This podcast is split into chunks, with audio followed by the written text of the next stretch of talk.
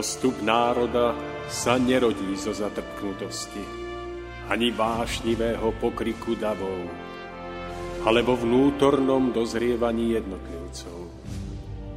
Len ono dokáže vydať plod múdrosti a trvalej slobody, premáhajúcej tyraniu spoločenských systémov. Nad všetkými pôžitkami tiel, nad nespútanými rozkošami sveta skvie sa drahokam ľudskej dôstojnosti. Drahokam čistého srdca. Úcta, láska, pokora, odvaha sú cestou k cieľu, ktorý hľadáme. Stojac pred následkami svojich skutkov, kto obstojí?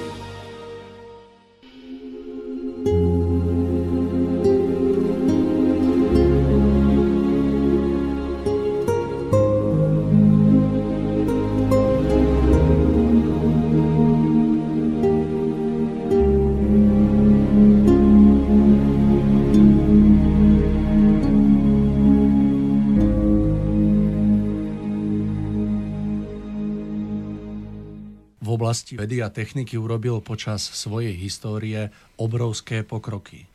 Plody rozumu sa mu zdali úžasné a urobili na ňo veľký dojem. Vďaka ním sa považuje za civilizovaného, vyspelého, pokročilého, múdrejšieho. Dá sa povedať, že svoju podstatu vlastne stotožňuje s rozumom. Podľa rozmerov rozumu meria seba samého. Pokiaľ sa ale stretne s citom, odsunie ho nabok ako nezaujímavý a zbytočný.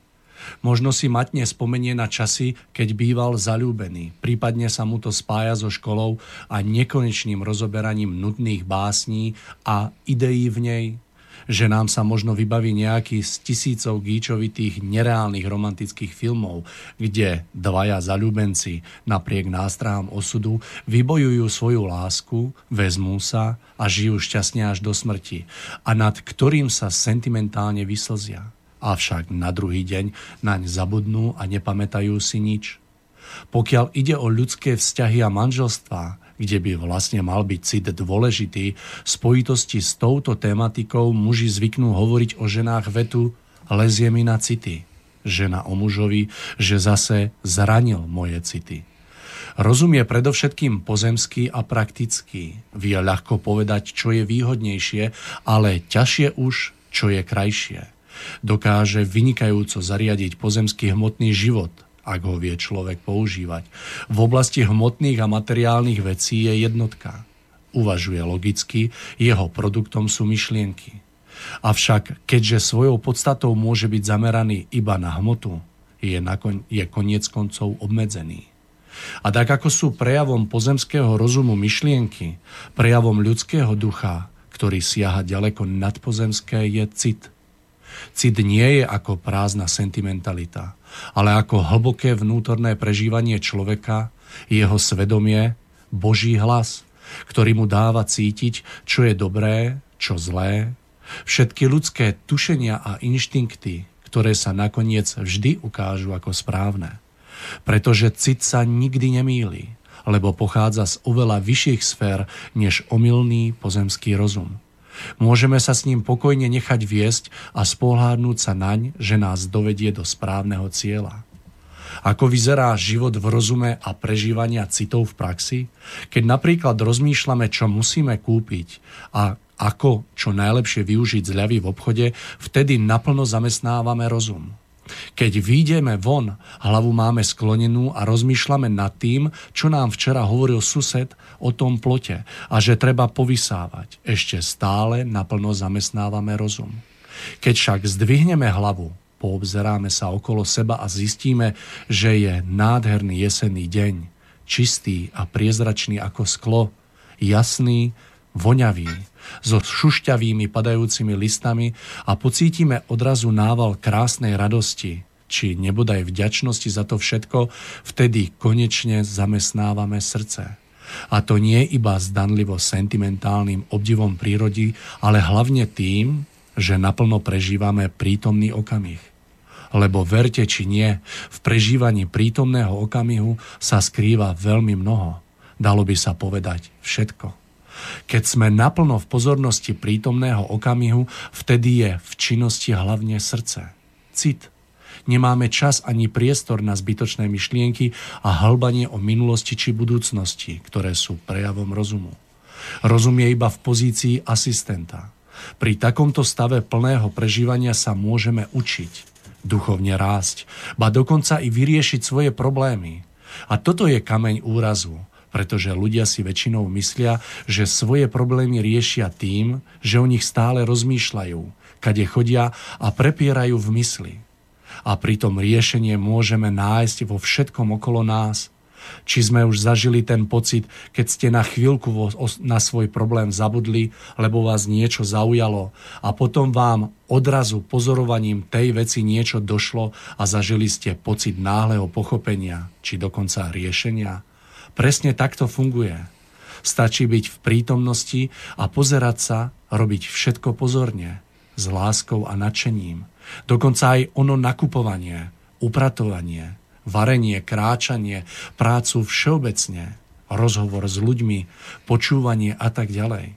Určite treba o veciach i popremýšľať, ale iste i sami uznáte, ako mnohonásobne sa toto, táto hranica prekračuje. Ďalším prejavom citu je to, čo sa nazýva svedomie. Neexistuje nič také ako choré svedomie. V takých prípadoch jednoducho iba svoje svedomie nepočúvame. Príliš sa zanecháva, nechávame svojim špekulatívnym rozumom balamutiť až do takej miery, že máme zo všetkého totálny zmetok. Pravdou je, že ak sa chystáme urobiť niečo nesprávne, okamžite pocítime, že by sme to spraviť nemali. A to s väčšou či menšou intenzitou, podľa toho, ako je náš cit vplyvom prepestovaného rozumu udusený. Ak si však, povedzme, chceme vziať papiere z kancelárie, kde pracujeme, cít nám okamžite napovie jednoduchú skutočnosť, že je to obyčajná krádež, že berieme niečo, čo nám nepatrí, to trvá väčšinou iba kratučku chvíľku, potom hneď nastúpi rozum so svojimi mnohorakými dôvodmi, dôvodmi a ospravedlneniami typu je tu tých papierov aj tak veľa. Nikto si to nevšimne.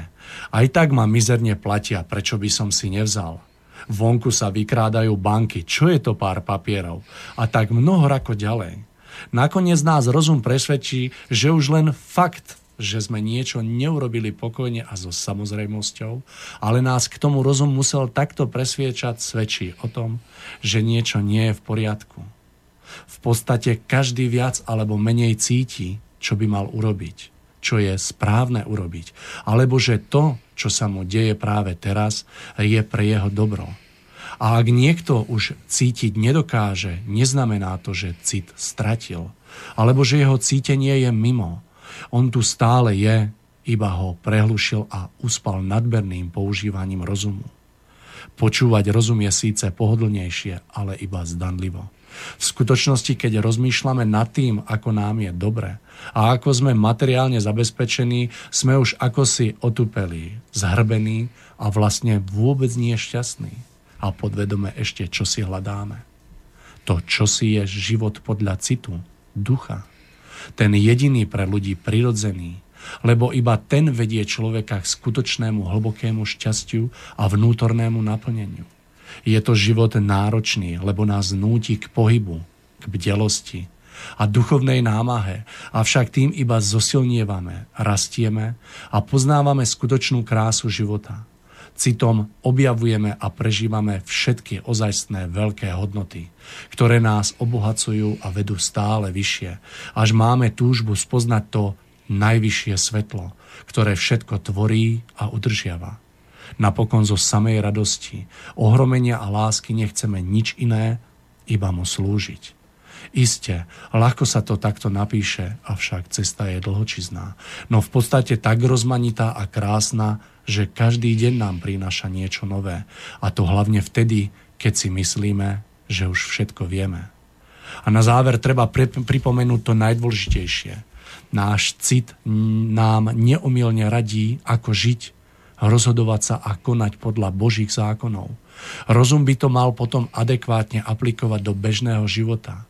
Je to, je to to najdôležitejšie, čo môže byť, pretože kto nežije podľa Božích zákonov, ten sám seba i svoje okolie ničí.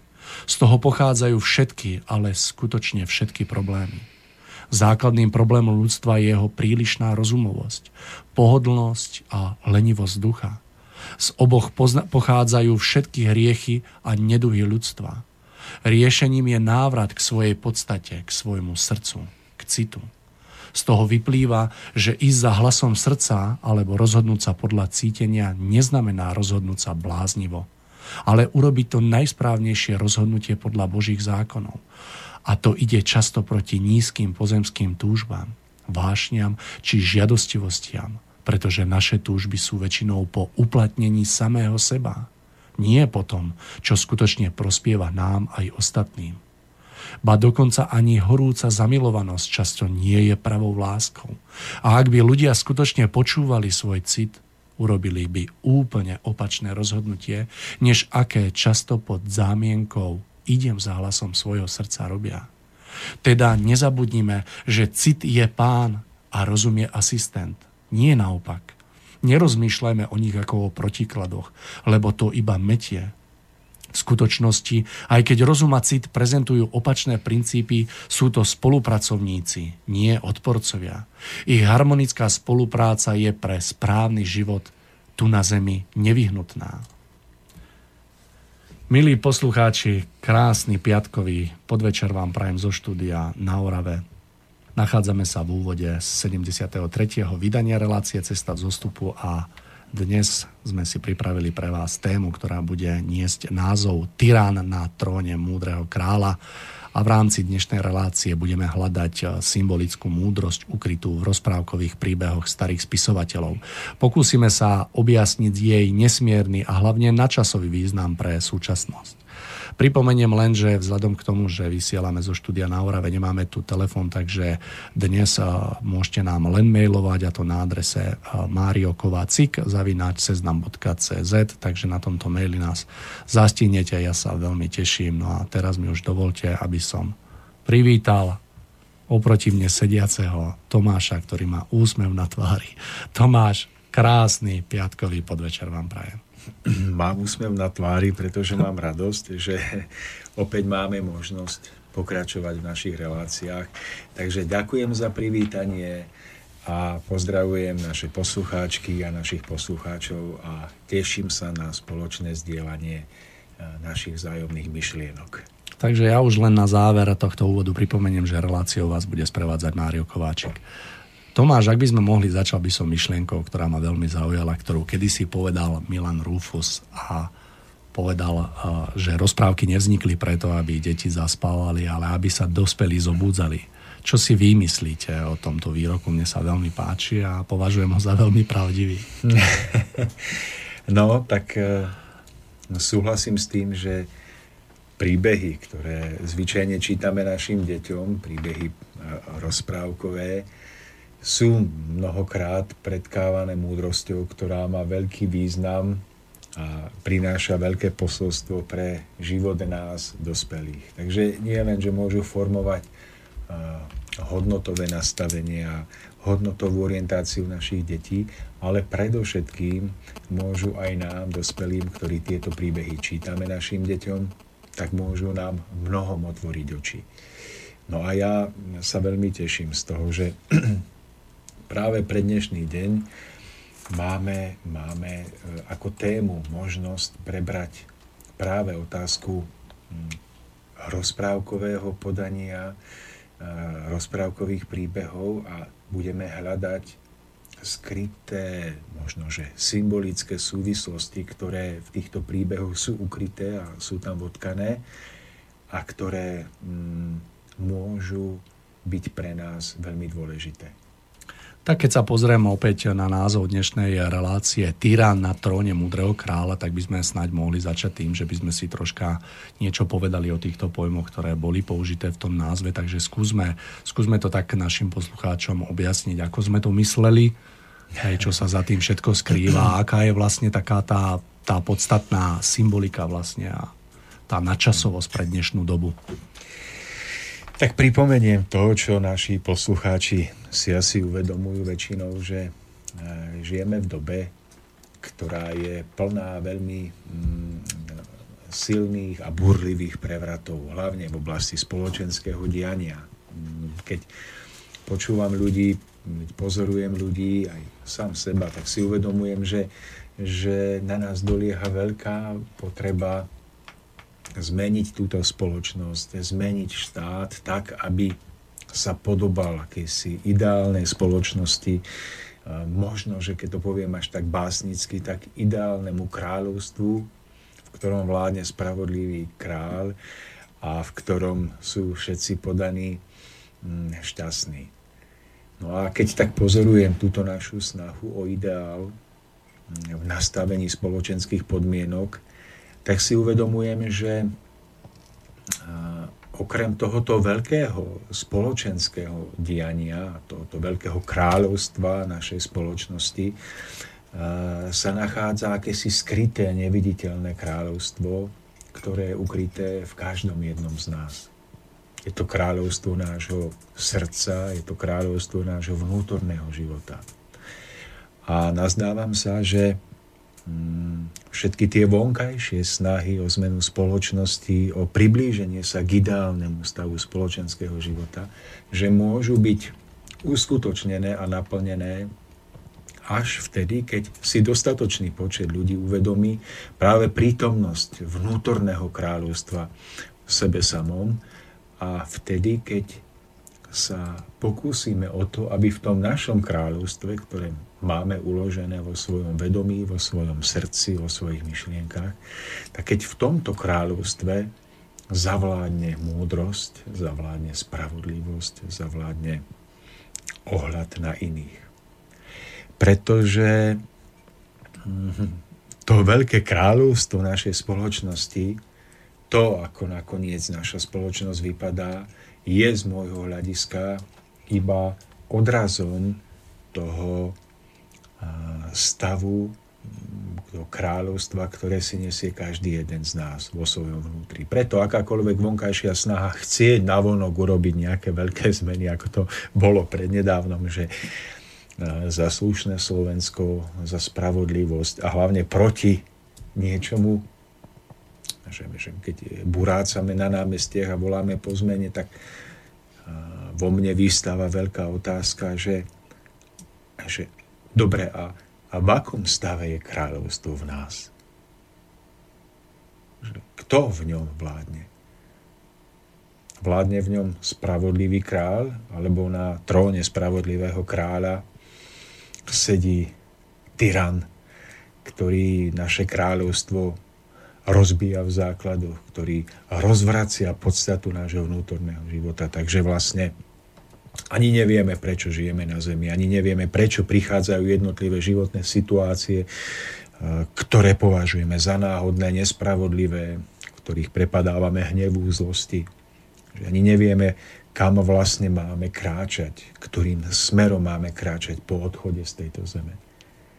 Takže táto otázka vo mne vyznieva, keď vidím ľudí, ktorí sa snažia navonok zmeniť spoločnosť a tak sa nazdávam, že uvedomenie si toho, že okrem toho veľkého kráľovstva našej spoločnosti, Slovenská, Česká, Nemecká, Rakúska, Polska, Európy, máme to kráľovstvo, ktoré je uložené v nás.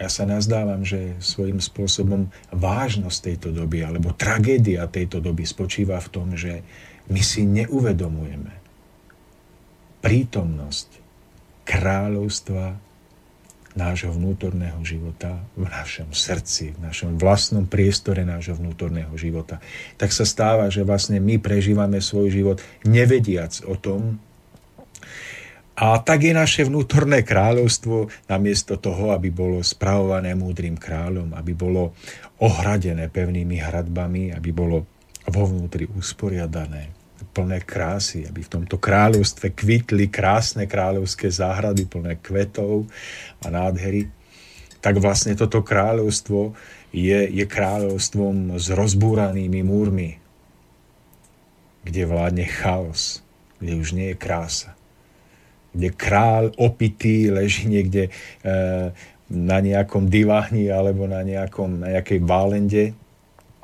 a, a tyran sa snaží udržiavať chaos nášho vnútorného života. Takže nevieme o tom, že máme svoje vnútorné kráľovstvo. Nevieme o tom, aké povinnosti máme vo vzťahu k tomuto vnútornému kráľovstvu a to považujem za nesmierne závažné a za nesmierne dôležité hovoriť o tom, pripomenúť si to, aby sme v sebe zburcovali toto veľké vedomie, aby sme opäť na novo začali stavať pevné hradby, ktoré budú chrániť krásu, ušlachtilosť, múdrosť ktorá sa má znovu zrodiť vo vnútri nášho kráľovstva. Pretože ak toto nedokážeme, Mário, môžeme mať akékoľvek poznanie o najno, najnovších vedeckých výskumoch, môžeme eh, letieť na mesiac každý týždeň, môžeme si tam stavať domy, môžeme vedieť o mimozemštanoch, môžeme komunikovať s mimozemštanmi, alebo vynájsť liek na akékoľvek závažné choroby tejto doby ale nepohneme sa ďalej, pretože tá rozprávkovosť e, múdrosti ukrytá v poznaní o, o, o tom našom vnútornom živote nám bude ukradnutá a tak budeme stále naďalej v tom najdôležitejšom rozmere svojho života chátrať. Keď sa pozrieme na udalosti posledných dní a keď vidíme v uliciach a na námestiach ľudí, ktorí či už idú proti niečomu, alebo v, tý, v tejto najnovšej dobe vlastne za niečím, za nejaké slušné Slovensko, vnímam, že sú to v podstate dobrí ľudia, ktorí, ktorí sa rozhodli, že takýmto spôsobom vlastne vyjadria svoj názor a celý svoj postoj k súčasnému proste dianiu na Slovensku. A títo ľudia naozaj, o nich nemôžno povedať, že sú zlí. Otázka znie, či do akej miery si vlastne uvedomujeme presne e, veci, o ktorých rozprávate, že či naozaj e, v týchto ľuďoch, vo vnútri týchto ľudí, že či existuje taký, takéto kráľovstvo, ktoré má tie pevné hradby, alebo je to troška inak. Ja som sa stretol s tým, že Uh, možno, možno to bude znieť paradoxne, ale že práve práve ako keby tí ľudia, ktorí tak najviac a najhlasnejšie kričia a bažia po zmene, tak práve akoby v, vo vnútri práve týchto ľudí sa nachádza, nazvem to taký, taký nepokoj a možno troška taká disharmónia, že v ich najbližšom okolí to nie je celkom až tak správne. Ako vy vnímate tieto, tieto veci? No, tak vidím to tak, že my všetci viac menej uh, pociťujeme vnútorný poput uh, po zmene, vnútorný poput e, posunúť sa niekam vyššie, k akému si stavu bezpečnejšieho života, e, radosnejšieho, šťastnejšieho života, ale tým, že mm, toho naše kráľovstvo, o ktorom sa snažím hovoriť, mm, že e, vlastne chátra, nie je spravované múdrym kráľom, pretože múdry kráľ je opitý a leží niekde na, tom, na zemi alebo na tom diváni spomínanom, tak, tak my nevieme správne nasmerovať. To veľké prianie po nájdení harmónie, po, po nájdení túžby. Takže tá veľká túžba v nás zostáva, ale nasmerovaná tým smerom, že viac menej meníme iba vonkajšie kulisy spoločenského života, ktoré keď po veľkej námahe sa nám niečo podarí vybojovať, nejaké to zvýšenie platov, alebo v tom rezorte, v ktorom pracujeme, alebo vydobujeme si nejaké vonkajšie zmeny, tak máme pocit chvíľkovej radosti na chvíľku máme pocit, že sme niečo dokázali a že konečne sme na dobrej vlne a ono sa to posunie ďalej. Ale po krátkom období načenia prichádza zvyčajne dlhšie obdobie ešte väčšieho vyprázdnenia.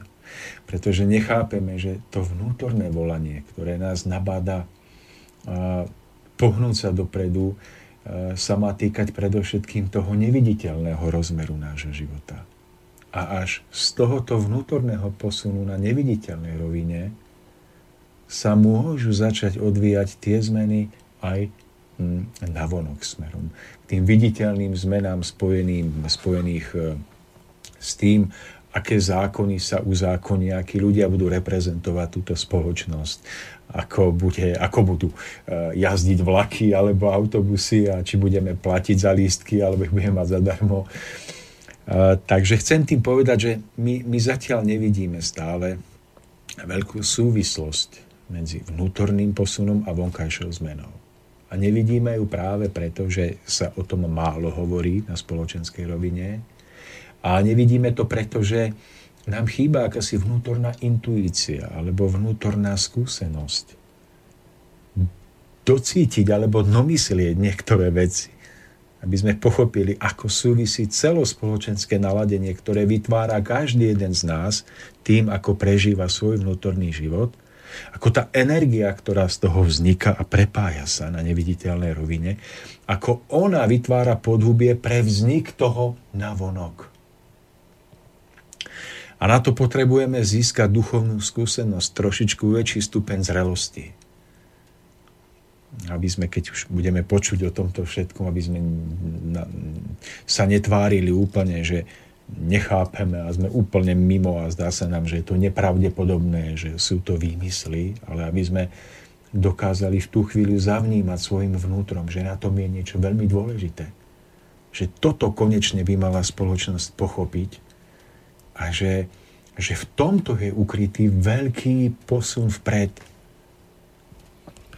O, musím vám dať za pravdu, Tomáš, pretože z mojich vlastných skúseností, ktoré, ktoré som prežil a získal, tak o, tiež keď sa snažím, alebo príde na tento debat, tak sa snažím odprezentovať názor práve o tom, že akékoľvek zmene, ktorá nás čaká, by mala predchádzať, nazvem to, veľká diskusia práve o týchto z môjho pohľadu a verím, že aj z vášho, týchto podstatných veciach, o ktorých dneska rozprávame. A keď e, vidím e, reakcie tých ľudí, tak e, vnímam, že naozaj nevedia nevedia doceniť význam povedaného a že nevedia to správne ako keby spojiť že ako keby stačí výjsť do ulic a začať hlasno kričať a keď apelujem na to, že tá prvá zmena by mala proste prebehnúť najprv v nás, aby sa prejavila prirodzene navonok, tak e, častokrát e, sa stretávam s tým, že ten človek, ktorý oproti mne stojí, nedokáže ako keby zavnímať tú opodstatnenosť a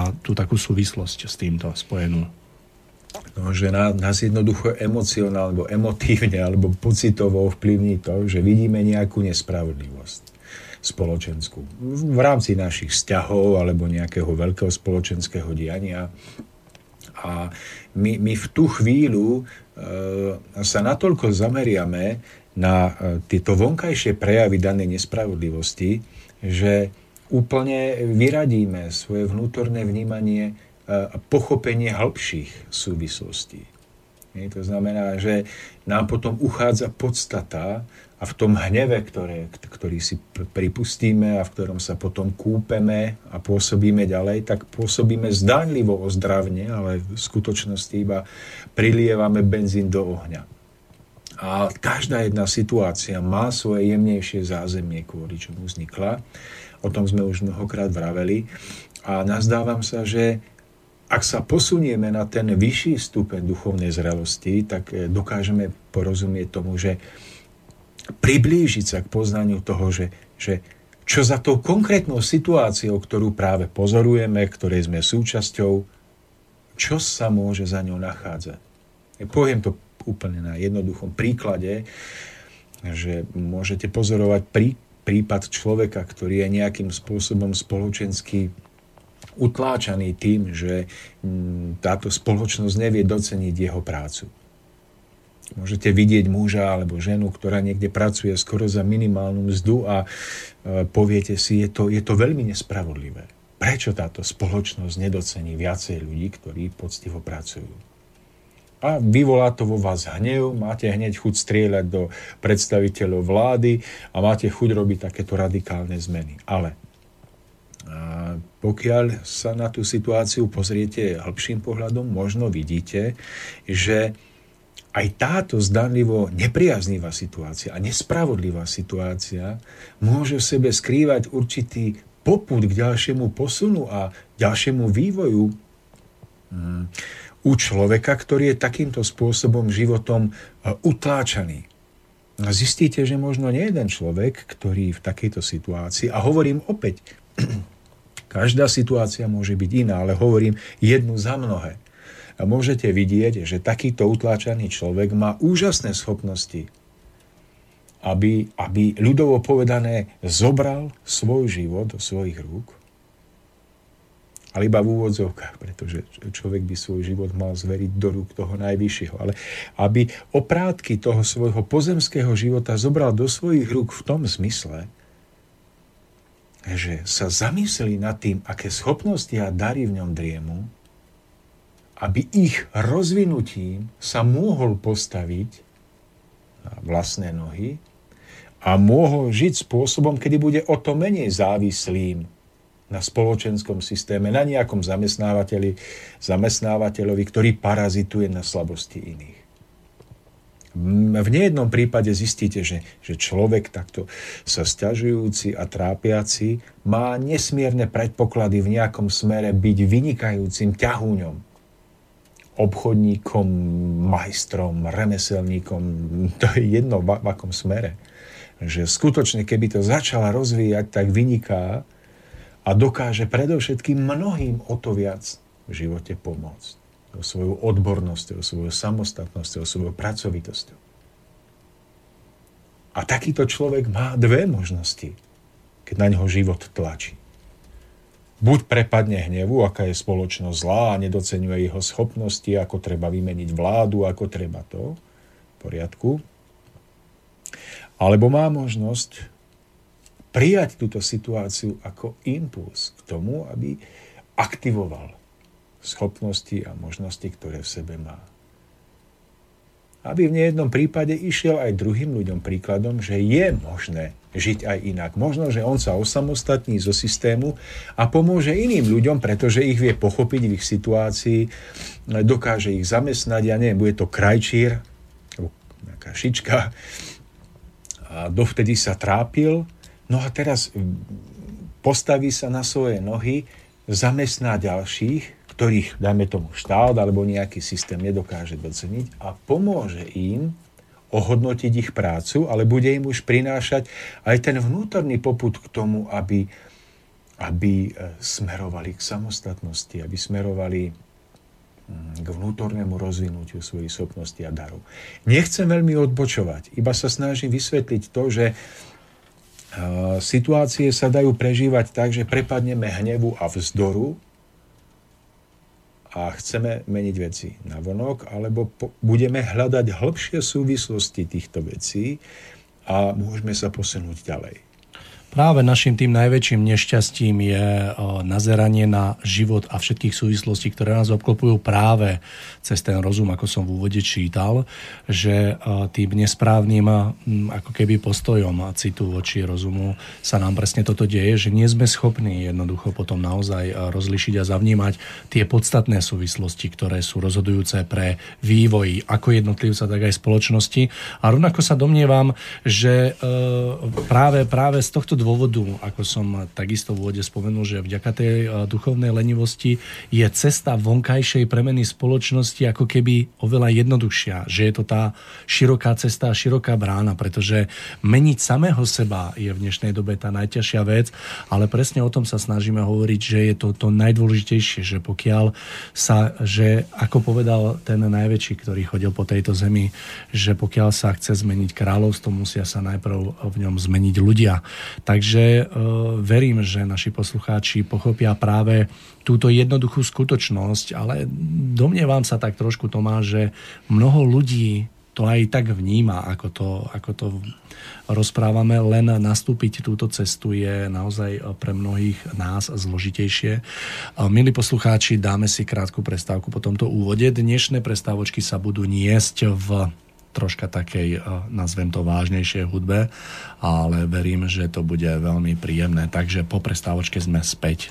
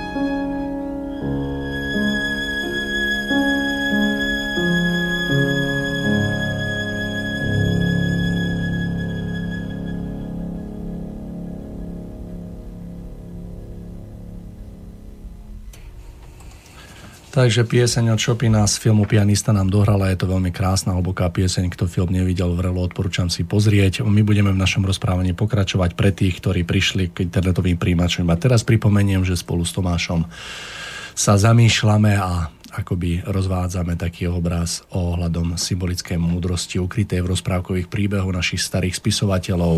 Téma nesie názov Tyran na tróne múdreho kráľa vzhľadom k tomu, že sme, a respektíve vysielame zo štúdia na Orave, nemôže sa, nemôžete sa k nám dovolať, iba domailovať, aj to na môj súkromný mail mariokovácik zavináč seznam.cz, takže budeme sa tešiť, nebudete sa zapojiť nejakými otázkami alebo vašim vlastným názorom. My budeme v našom pokračovaní, v našom, našom rozprávaní pokračovať a skúsime to, skúsime to tak po našom úvode premostiť presne do tej symbolickej múdrosti, ktorá sa v rozprávkových príbehoch ukrýva. Tomáš, každá rozprávka vlastne sa odohráva v nejakom kráľovstve, je tam nejaké kráľovstvo, je tam král, je tam nejaký sluha, sú tam nejakí podaní. Skúsme si to vysvetliť vlastne pre súčasnosť a pre pochopenie tých, tých podstatných súvislostí, ktoré by sme chceli mm-hmm. ktoré by sme chceli vlastne odovzdať našim poslucháčom, tak skúsme, čo znamená také kráľovstvo vlastne v tej rozprávke. Alebo ako to vnímate vy?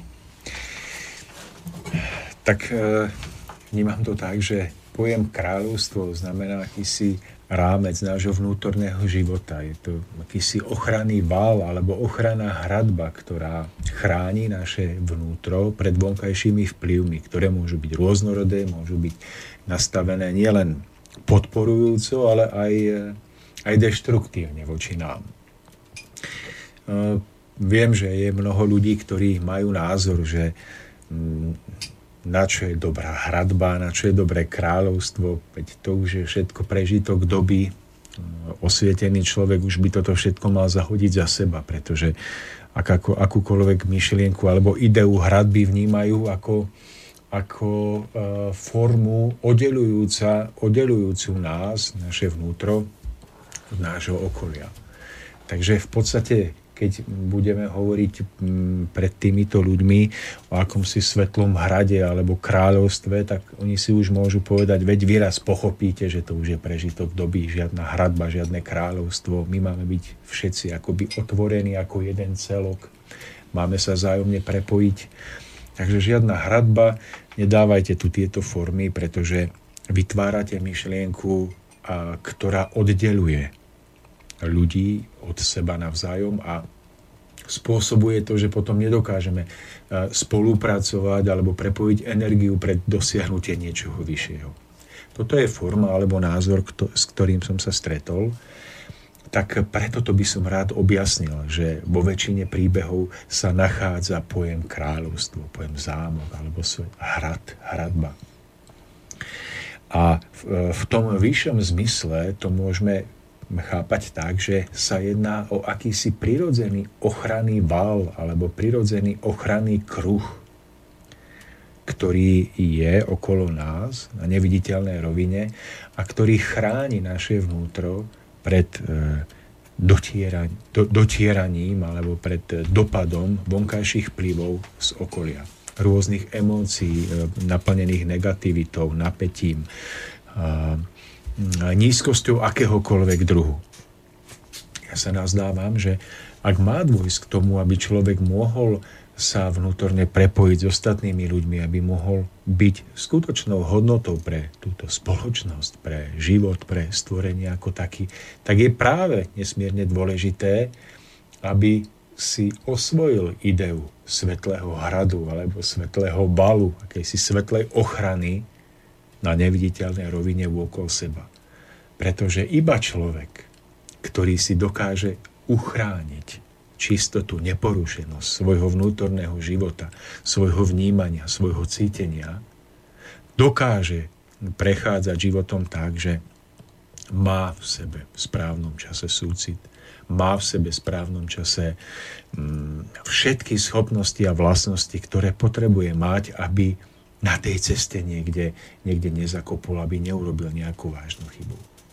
Takže rád by som pripomenul a objasnil, že pojem hrad alebo zámok nemá byť e, stelesnením nášho oddelenia od ostatných, kde si žijeme vo vnútri uzavretí sami v sebe. Kde si pestujeme nejakú vlastnú deformáciu názorov na život. Ale hrad, Svetlý hrad, má byť symbolom ochrany, ktorá chráni to najdôležitejšie v nás. To naše vyššie vedomie, to naše čisté srdce, opravdivosť našich úmyslov. Takže kráľovstvo alebo hrad, zámok by sme mali definovaný, ak to môžem tak nazvať. No tak e, posuňme sa ďalej a skúsme si objasniť alebo tak e, si predstaviť, čo, je, čo sa skrýva pod pojmom král. No, uh, je, no ja by som ešte, keď sme pri tom kráľovstve, ešte vlastne možno spomenul Mário to, že vlastne nesmierne dôležité, aby, alebo dojdeme k tomu neskôr. Dobre. Tak, Ideme na kráľa. Tak áno, možno, že pojem kráľ je veľmi známy a väčši, vo väčšine príbehov je kráľ vyobrazený ako múdry, ako spravodlivý, ako ten, ktorý sa stará o blaho celého kráľovstva, o blaho podaných, ktorý má na svojej hlave žiariacu kráľovskú korunu. Tak z tohoto hľadiska je kráľom to vyššie vedomie v nás. Toto vedomie, ktoré je spojené s prácou nášho ducha, s prácou nášho citu, nášho srdca, s prácou našej intuície, ktorá je, ktorá sa nenechá opiť rožkom a ktorá vidí za horizont tých vonkajších okolností doliehajúcich na náš každodenný život. Takže dá sa povedať, že kráľom v každom tomto príbehu je tá najvyššia, ale paradoxne aj najhlbšia podstata. To skutočne vznešené v nás. A ešte raz pripomínam, že je to spojené s našim citom, je to spojené s našim srdcom, a s našou láskou, našou obetavosťou, s túžbou po kráse, po po, prejave, po prejavoch, ktoré sú oslobodené, um, oprostené od všetkej sprostoty, ktorá niekedy sprevádza náš život. A tá zlatá koruna, ktorá sa častokrát skvie, alebo ktorá žiari na hlave kráľa, to je vlastne ten um, klenot osvietenia. Že práve naša duchovná podstata, to skutočne kráľovské v nás je schopné um, spájať sa s vyššími prúdmi, prúdiacimi stvorením, ktoré prichádzajú v tej prapodstate od samotného stvoriteľa, ktorý je podstatou a nevyčerpateľným žriedlom múdrosti. Inšpirácie, ktoré prichádzajú a ktoré nám umožňujú vykonávať múdre rozhodnutia, ktoré niekedy až po rokoch vyhodnotíme ako, ako skutočne správne, ktoré nakoniec boli čo najúžitočnejšie pre náš vlastný vnútorný vývoj, ale nakoniec aj pre život v našom okolí, pre ľudí, s ktorými žijeme. Takže kráľom v tomto zmysle je to najvyššie v nás. Mohli by sme povedať, že, že žezlom ktorým kráľ panuje. To, že každý kráľ má okrem kráľovskej koruny toho predmetu, ktorý je symbolom spojenia s, s vyššou podstatou, má vo svojej ruke žezlo. Zlaté žezlo. A vlastne týmto žezlom je, je práve spomínaná cituplnosť. Cituplnosť, pretože zlý kráľ v zakliatom kráľovstve je kráľom, ktorý je nesúcitný, ktorému z očí vyžaruje krutosť, bezsitnosť, chlad. To sú všetko prejavy chýbajúceho citu, chýbajúcej lásky, ale pravý kráľ má vo svojich rukách zlaté žezlo a tým je cit. A to robí človeka skutočne veľkým, to robí človeka vznešeným, že vďaka citu dokáže rozpoznať podstatu každej situácie, do ktorej prichádza. Neomilným spôsobom dokáže spoznať jemné nitky, ktoré túto situáciu obotkávajú, ktoré ju vyvolávajú k životu a vďaka tomu dokáže aj správnejším spôsobom zareagovať tak, aby tú situáciu nejakým spôsobom objasnil, aby pomohol k tomu, aby sa táto situácia správne vyriešila, rozuzlila, aby nakoniec ešte priniesla nejaký úžitok alebo požehnanie na miesto utrpenia. Takže keď budete vidieť, že král má v rukách žezlo, tým žezlom je jeho cit. Pozor, nie pocit, jeho cit. Tomáš, v druhej ruke kráľa sa nachádzalo také jablko, ak sa nemýlim. Máme aj pre toto nejak také symbolické Tak toto jablko som si nevšimol, Mário, takže preto to asi neviem teraz zodpovedať. A nebolo to normálne jablko, že ak bol hladný práve? Že... Ja neviem, neviem. A keď si predstavím takého kráľa z rozprávok, neviem, ktorej to konkrétne bolo, tak myslím, že v jednej ruke bolo žezlo a v druhej bolo kráľovské jablko, alebo čo to bolo? Mohlo by byť aj jablko. Neviem, neviem, či to si pamätám. Tak Mário, tak toto je výzva pre našich poslucháčov. Nech pouvažujú nad tým, čo znamená toto jablko a mňa by veľmi ešte, Tomáš, keď o tomto rozprávate, zaujímalo práve to, pretože keď o tom tak rozprávate, tak sa mi vynára pred oči rozprávka Som nad zlato, kde pri kráľovi stál aj nie menej dôležitý človek, taký Šašo, ktorého hral pán Kroner. Vedeli by ste možno tak symbolicky povedať, čo takýto, alebo takáto postava vedľa kráľa má v rámci tej našej symboliky, ktorú sa snažíme tak približiť našim poslucháčom, taký význam? Tom, mm-hmm. v tom príbehu celom? Tak Šašo býva mnohokrát e, v pozícii hradcu. Čiže Šašo a Radca sú mnohokrát, e, zastávajú v týchto príbehoch skoro rovnakú úlohu, pretože ten Šašohoc sa tvári, že je akože na smiech a robí tam nejaké, e, nejaké šašovské kúsky, tak mnohokrát je v pozícii radcu.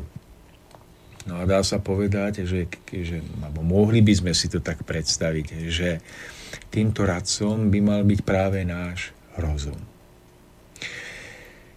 A to znamená, že král by, vlastne kráľom by malo byť to najvyššie vedomie v nás, ktoré sa prejavuje skrze zlaté žezlo pravého, čistého citu, naplneného túžbou po spravodlivosti, po čistote, po láske, po vernosti, a radcom by mal byť ten šašo, rozum, ktorý nám bol darovaný v našom kráľovstve nášho života, aby sme tu na zemi mohli prežiť tento pozemský život a mohli život v jeho hmotnom rozmere správnym spôsobom ovládnuť. Veď vďaka rozumu dokážeme tu na zemi rozmýšľať, dokážeme tvoriť myšlienky vďaka mozgu, pretože mozog je respektíve mozog je nástrojom rozumu a je to tak, že potom e, dokážeme tu na Zemi zveľaďovať hmotný rozmer nášho života. Že dokážeme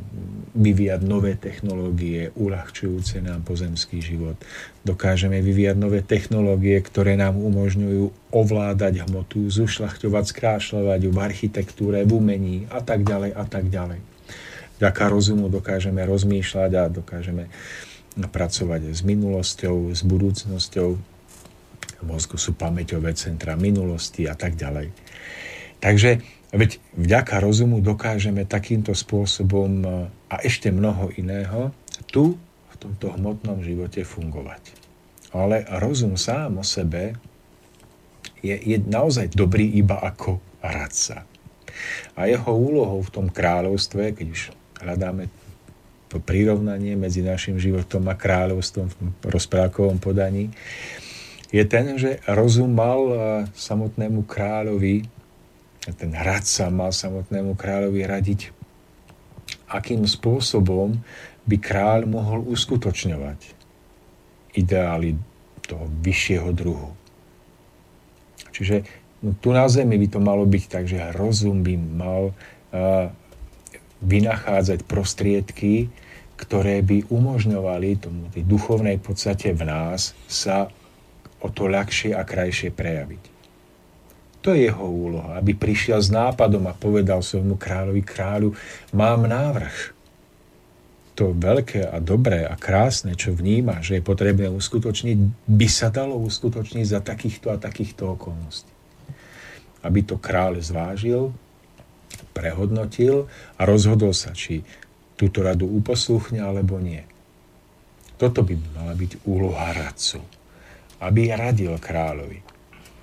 Tak v každej rozprávke, okrem kráľovstva, kráľa, sluhu, máme aj takých podaných, ktorí vlastne no. vytvárajú celé to kráľovstvo.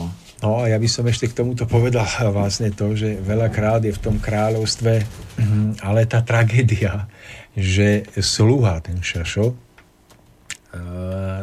sa rozhodne, že, že čom by bol iba sluha? Čom by bol iba taký radca? Ja chcem ktorý bude kráľ. kráľovi radiť, že ako uskutoční tamto alebo, alebo tamto. Však ja môžem byť kráľ. A tak sa stáva veľakrát a vlastne to je tragédia mnohých príbehov a tragédia tak trošku aj e, dnešnej doby, že tento sluha sa rozhodne, že otrávi kráľa, že sa mu dá napiť e, z otráveného nápoja a spôsobí, že král, keď sa napije, tak hm, zaspí. A Šašo sa preoblečie do jeho odevu, nasadí si na hlavu kráľovskú korunu a posadí sa na trón. A potom vládne kráľovstvu tým spôsobom, že vydáva mnohé rozhodnutia, ktoré, ktorým chýba múdrosť, chýba im um, vrúcnosť, chýba im opravdivá láska. No a samotný král, ten, ktorý tam zaspal, bol samozrejme počas toho spánku odetý do eh, šašovského odevu. A potom to vypadá tak, že múdremu kráľovi nikto neverí. A keď to prenesieme na náš každodenný život, tak to vypadá tak, že v tom našom kráľovstve sme povýšili rozum nad cit. Že, že a, náš rozum sa dostal do vládnúcej pozície a skutočný cit, ten pravý král, ktorý mal vládnuť v nás, spí odetý e, v odeve šaša alebo nejakého mm, druhoradého radcu. No a samozrejme, že tento e, falošný král, tento samozvaný král, mm, šašo preoblečený za kráľa, vydáva rozhodnutia, ktoré prinášajú nešťastie. A to je vlastne veľká múdrosť ukrytá v príbehu, že v okamihu, keď sa Šašo stane kráľom, tak prežívame realitu dnešného života. To vyššie v nás drieme, spí, je otrávené jedom a to nižšie, čo by malo vykonávať e, úlohu alebo funkciu hradcu, poradnú úlohu, tak to vládne. A keď teda ten ten šašel trávi kráľa a posadí sa na jeho trón, tak vedie kráľovstvo do nešťastia. Pretože rozum, keď je otrhnutý od, od múdrosti, od citu, od toho vyššieho v nás, tak dokáže pracovať iba v hraniciach ohraničenosti hmoty, priestoru a času dokáže vytvárať iba rozhodnutia, ktoré sú krátkodobo prospešné, e, krátkodobo prinášajúce nejakú radosť, potešenie, ale z dlhodobého hľadiska nemajú žiadny zmysel, pretože e, je iba otázkou času, kedy privodia veľké zrútenie. Rozhodnutia rozumu myslia vždy len na seba a rozhodnutia srdca a citu vždy uprednostňujú iných. Paradoxné Tomáš je to, že keby bola v dnešnej dobe sfilmovaná rozprávka s takýmto obsadením, ktoré ste práve popísali, ktoré je identické z môjho pohľadu na dnešnú dobu, tak by sa nikomu z nás nepáčila keby ten sluha vládol a král by driemal pod jeho trónom. A paradox je v tom, že e, takúto rozprávku vlastne my dneska na tomto svete žijeme z môjho pohľadu. Rozprávku, kde vládne sluha a král je uspatý niekde pod kreslom a kde uh, nedokážeme vlastne tohto sluhu zvrhnúť z toho trónu a uh, vlastne zabezpečiť tak to správne usporiadanie, ktoré je zhora chcené. A myslím si, že no, kedy k tomu dôjde? Že sa ja znova vrátime že, vlastne k tomu. Že je veľmi dôležité, aby sme touto reláciou nejako poodkryli tú súvislosť že toho toho uh, skutočného radcu, ktorý mal kráľovi radiť, nemal vládnuť, mal radiť, aby týmto splnil úlohu a vlastne pomohol kráľovi v naplňaní jeho múdrych rozhodnutí, aby sme pochopili, ako to súvisí s našim citom a s našim rozumom. Aby sme pochopili tú súvislosť, že, že keď, keď sa mm, dostane sluha, alebo radca, alebo šašo na trón kráľa, tak to je to isté, ako keď sa chladnokrvný rozum, ktorý sa pohybuje iba v hraniciach na hmotného vnímania života, stane vládcom nášho života na úkor ducha, na úkor citu, srdca, ktorý dokáže, ktoré dokáže vnímať skutočnosť bytia aj na jemnejších rovinách a dokáže vnímať skutočnosť bytia v horizonte budúcnosti, dlhodobo udržateľného rozvoja života. Ja sa nazdávam, že to je veľmi dôležité, že my sme už pochopili všetko možné, ako som spomínal v tejto dobe, že vieme e, rozbiť atóm, vieme toto, toto, toto, to, máme drahé auta, otvárajú sa nám dvere samotné, všetko možné, ale nevidíme tú rozprávkovosť, ktorá je tú rozprávkovú múdrosť, ktorá je ukrytá v jednoduchých detských príbehoch. A preto sa nám stáva, že, že žijeme život, aký žijeme. Takže ešte raz by som chcel zopakovať, že kráľom v týchto veľkých rozprávkových príbehoch, kráľom je mienené to vyššie v nás, to vyššie vedomie, schopné seba zaprenia na úkor naplnenia svojich prianí v prospech vyššieho celku, v prospech vyššej myšlienky, ktorá nakoniec prináša všeobsiahle požehnanie pre život. A tým šašom alebo radcom má byť rozum, rozum, ktorý je na to, aby radil, ako môže král, to vyššie v nás, vykonávať svoju vôľu tu v hmote, v hraniciach tohto života, ako ovládnuť hmotu, vytvoriť nástroje, vytvoriť podmienky preto, aby to vyššie mohlo byť uskutočnené. A pochopiť tú podstatu, že to obrovské nešťastie nastáva vtedy, keď je kráľ zosadený z trónu svojim sluhom. Keď sa šašo, ktorý má radiť, preoblečie za kráľa, dá si na hlavu kráľovskú korunu, zoberie do rúk žezlo, ale nevie s ním zaobchádzať správne. A tak je naraz kráľom, ktorý síce vypadá ako král, ale z jeho očí už ne, nežiari spomínaný súcit, láska, vrúcnosť.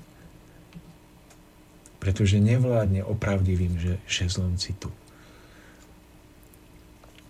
No, e, myslím, že za našim rozumom je to presne ako s ohňom, že je dobrý sluha, ale veľmi zlý pán. A ja si myslím, že mnoho našich poslucháčov aj ľudí dookola dá za pravdu, pretože každým z tým má e, veľmi dobré skúsenosti. Myslím, že problém troška nastáva práve v tom, že si to nevieme správne vysvetliť a že toho sluhu stále nechávame na tom, na tom e, mieste, ktorému neprináleží, ktorému nepatrí a ten král dole drieme a potom sa nám stáva, že dobro je považované za naivitu Cudnosť za zaostalosť, bezohľadnosť za šikovnosť, agresivita za priebojnosť a poctivosť je nasmiech. Hrdosť za píchu. No, to je potom paradoxom vlastne všetkých tých vecí. No.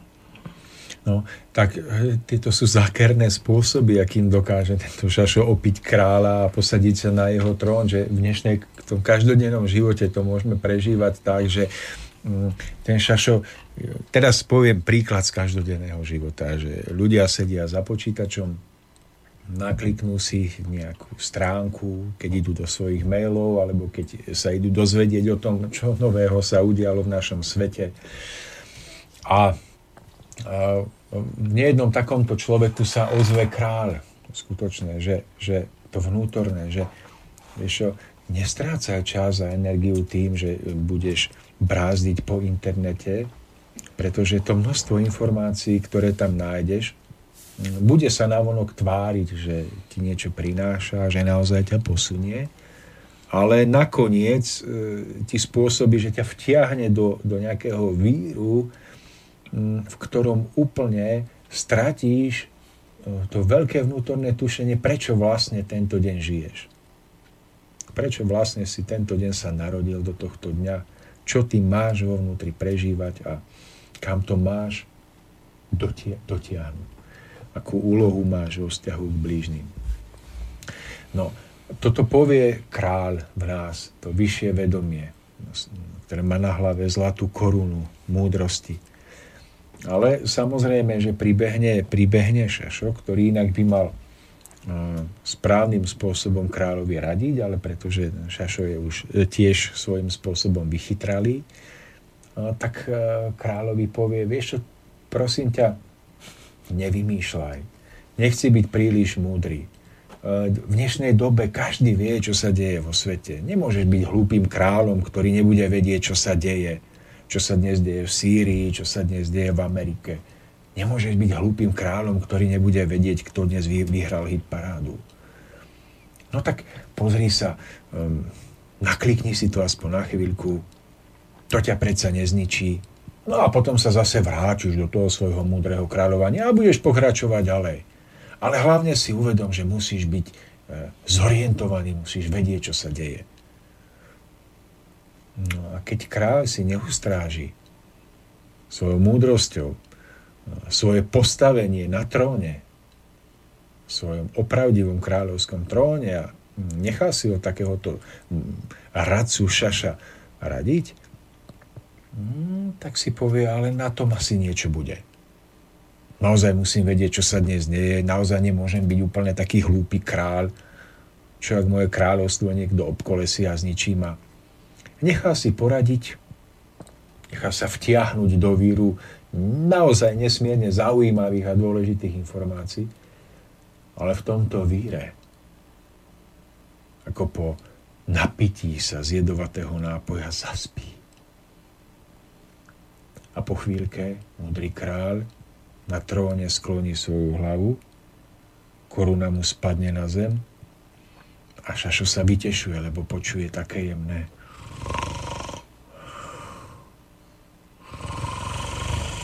Mm.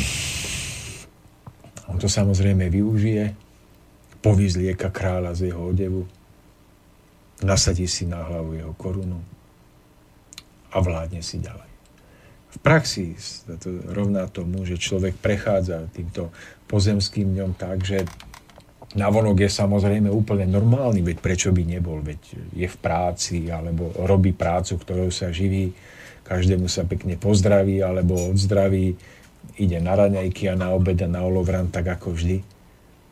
Ale v jeho vnútornom živote, v rozmere jeho vnútorného kráľovstva je všetko naopak. Pretože on už nevie, prečo sa narodil do tohto dňa. On už nevie, aký zmysel má prítomnosť, ktorú prežíva. Na aké hodnoty by mal klásť dôraz, aké veci by si mal uvedomovať a všímať. Aby ten deň prežil plnohodnotne, aby daroval seba samého iným. A takto prežíva deň za dňom. A tých prípadov, ja som sa tu snažil tak akože z voleja, alebo tak uh, námatkou vybrať nejaký príklad, ale ako, ako sa môže eh, Šašo z radca dostať na trón spravodlivého múdreho kráľa. Ale tých prípadov je nesmierne veľa. Tak to berte iba ako takú malú ochutnávku, ako to občas hodí. Milí poslucháči, a verte, že náš dnešný rozum je veľmi chytrý. Takže si dokáže a myslím si, že si aj hľadá cestu, ako sa dostať na trón a častokrát je to tak rafinované, že si to ani mnohokrát nedokážeme uvedomiť. Dáme si opäť krátku prestávočku, ktorú vyplníme peknou piesňou, aby sme si mohli pred očami vytvoriť obraz, ktorý sa snažíme tu opísať a aby sme sa potom posunuli ďalej.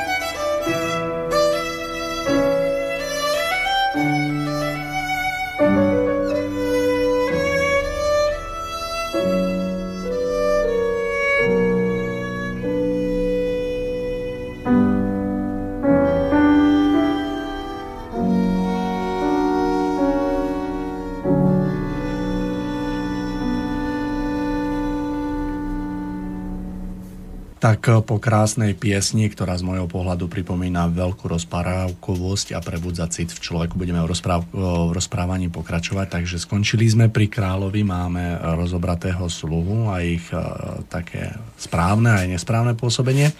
Tomáš ku kráľovi neodmysliteľne patrí koník. Takže skúsme, že kde by sme zaradili toho konia. Tak Veľakrát vidíme výjav kráľa na koni alebo rytiera na koni. Sú to vlastne podobné obrazy, plné majestátu. No a konia by sme mohli prirovnať k pocitom, na ktorých sa priebehu každodenného života vezieme, na ktoré, na ktoré si vysadáme a ktoré potom nás sprevádzajú jednotlivými životnými situáciami, do ktorých prichádzame. Takže môžeme povedať, že každý jeden král si vysadá na svojho konia, keď opúšťa brány svojho hradu a keď vychádza na výjazdy do okolitých zemí. A môžeme povedať, že mm,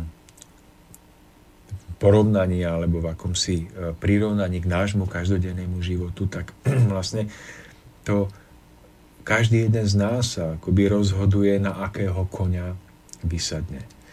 No a múdry kráľ, pokiaľ v nás je živé to vyššie duchovné vedomie, pokiaľ je v nás živý náš skutočný duch, prejavujúci sa citom, tak e, vysadáva na, na kone, na pocity, ktoré ho potom vedú v priebehu dňa tým správnym smerom. A vysadnúci na pocit e, znamená, že múdry kráľ vníma, aké pocity k nemu doliehajú a neho doliehajú. Vníma, že prichádzajú pocity mm, rôzne a ušlachtilejšie, aj menej ušlachtilejšie. A múdry kráľ vie, má to prežité, že kedykoľvek si vytvoril priestor na to, aby sebe začal rozvíjať e, myšlienky na tie pocity nižšieho druhu. To znamená, pokiaľ vysadol na takéhoto konia, ktorý nebol ušlachtilý, tak sa stalo, že, že vysadol na ňo a tento koň s ním riadne zatočil. Že jednoducho král akokoľvek dobre vystrojený, odetý, naladený, vysadol na koňa, koňa, koňa takéhoto nižšieho pocitu. A ten kôň jednoducho s ním vybehol za, za hradby kráľovstva a riadne s ním zatočil tým spôsobom, že mm, s ním riadne zadrmal a namiesto toho, aby ho viedol ku krásnym záhradám, aby ho viedol nejakým nádherným prírodným miestam a útvarom, tak ho zatiahol niekde na miesta,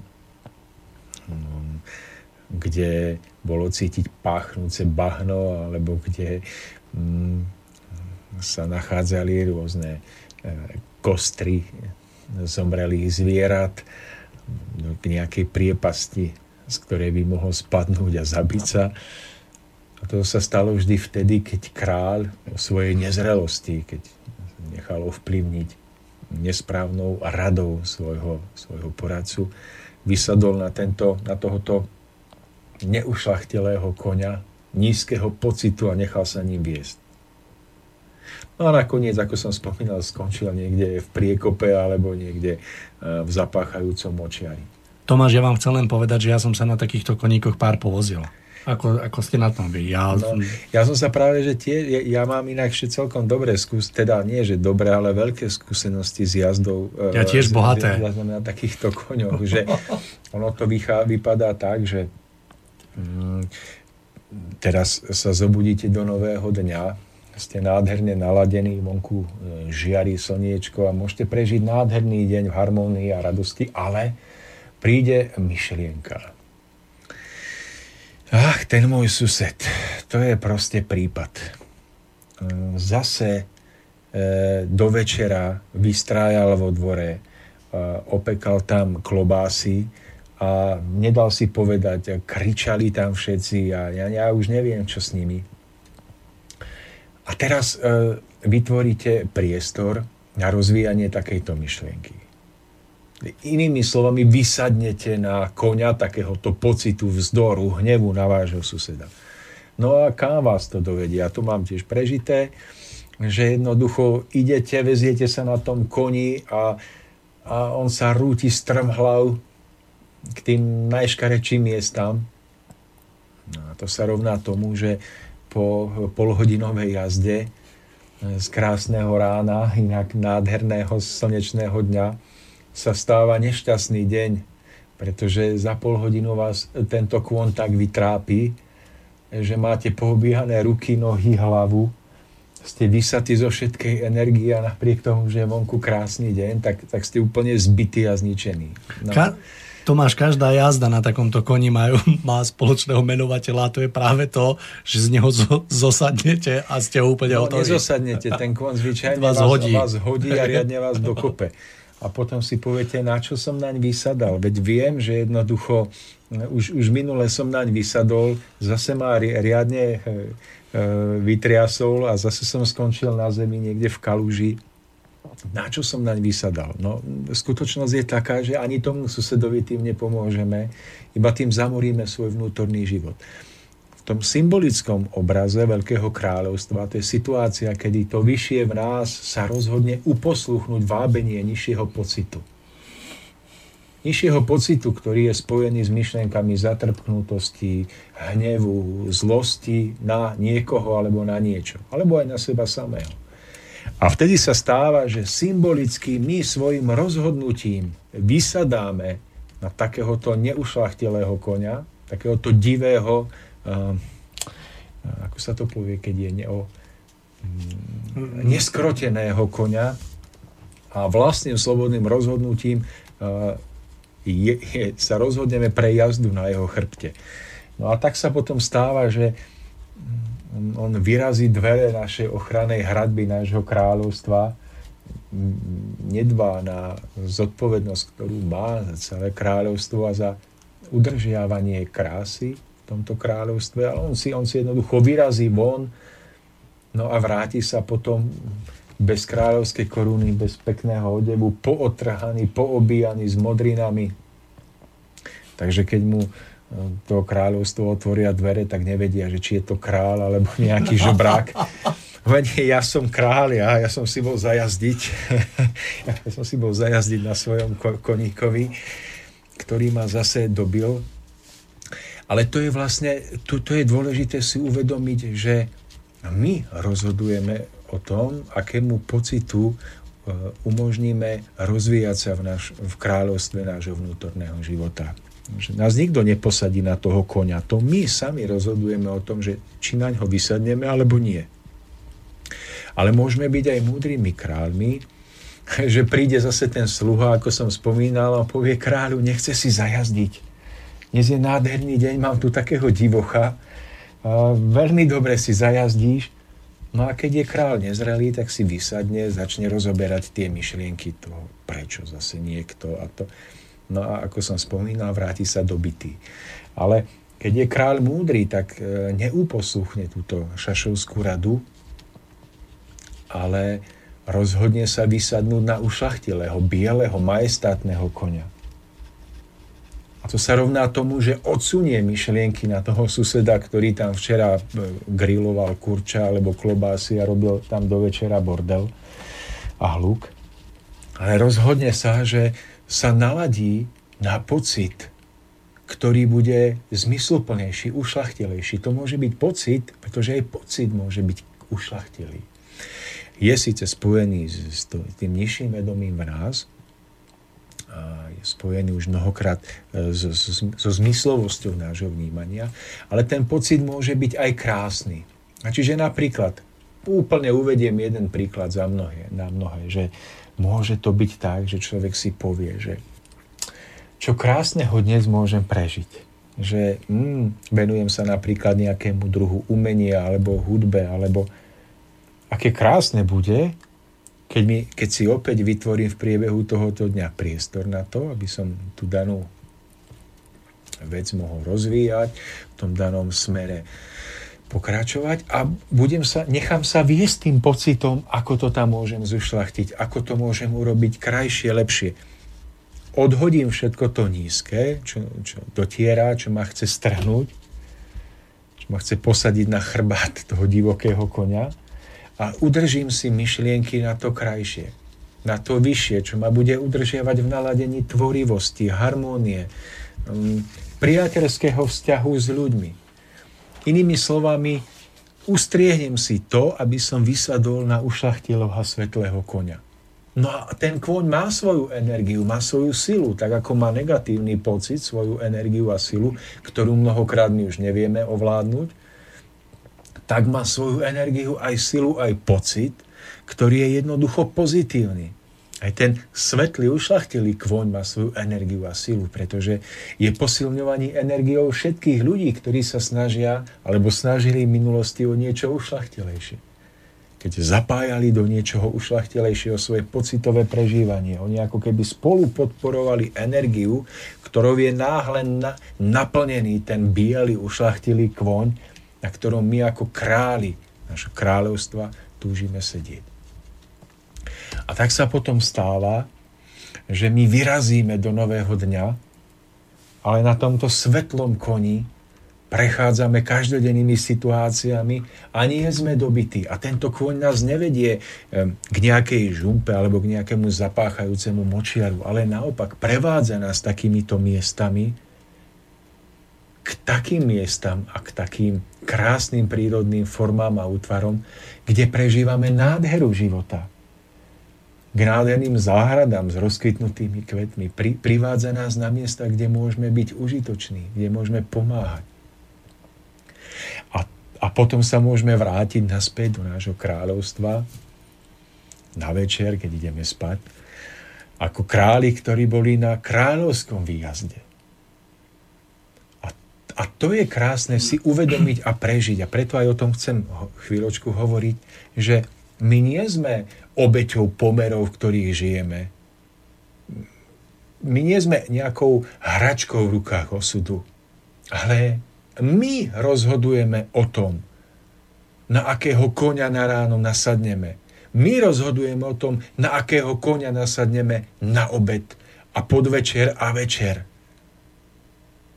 A ak nasadáme stále na konia, ktorý nás stokrát dobil a zaviedol nás do močiarov, tak môžeme získať veľké ponaučenie, aby sme na budúce vedeli, kam tento kvoň má namierené svoje cesty.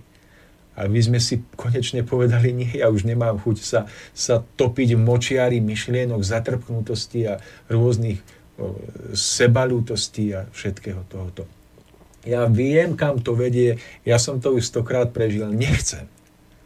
Ale aby sme si z tohoto prežitia, z týchto bolestných výjazdov zobrali ponaučenie a povedali si, tak teraz vysadnem na tohoto konia, pretože viem, kam vedú jeho cesty a viem, že sú to cesty, Nádherné.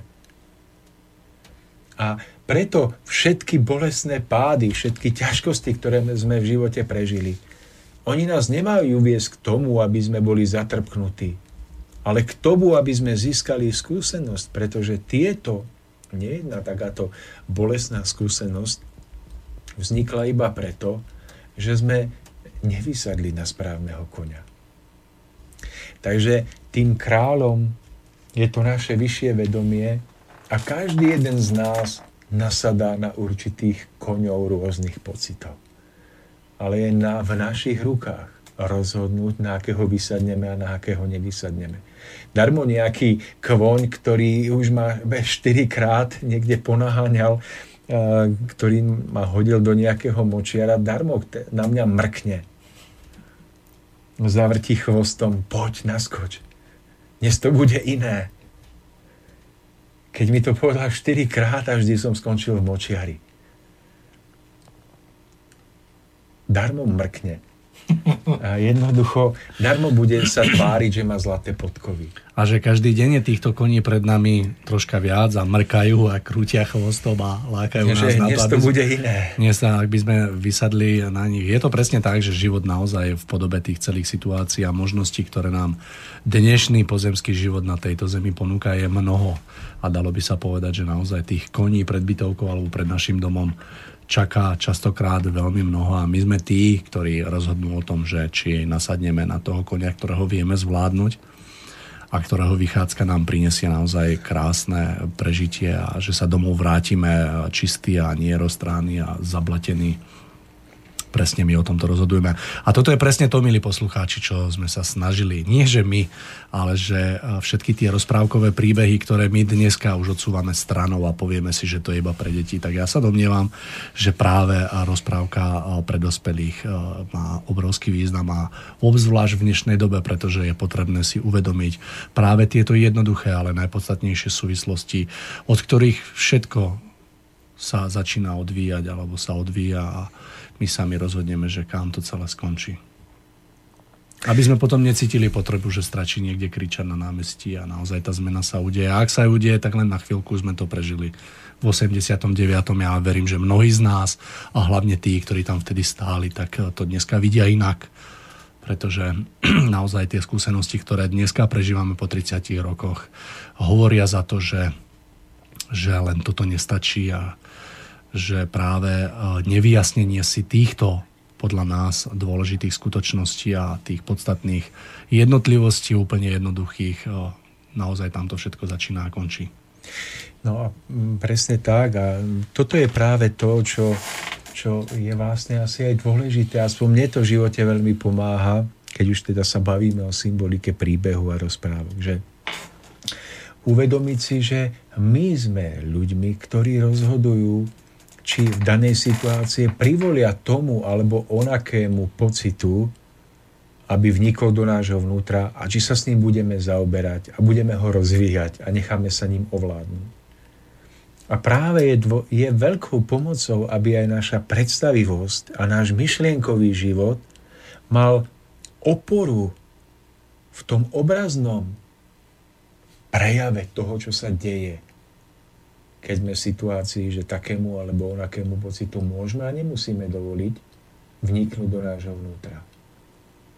A ja sa nazdávam, že keď my ľudia budeme mať ten obraz o kráľovi, ktorý stojí pred koňom a rozhoduje sa, či nasadne alebo nenasadne, že, že krása tohoto obrazu, múdrosť tohoto obrazu nám pomôže, pretože my si uvedomíme, že my nemusíme vysadať na toho alebo onakého konia. Že my nemusíme prijať také alebo onaké myšlienky, strhávajúce naše naladenie dolu.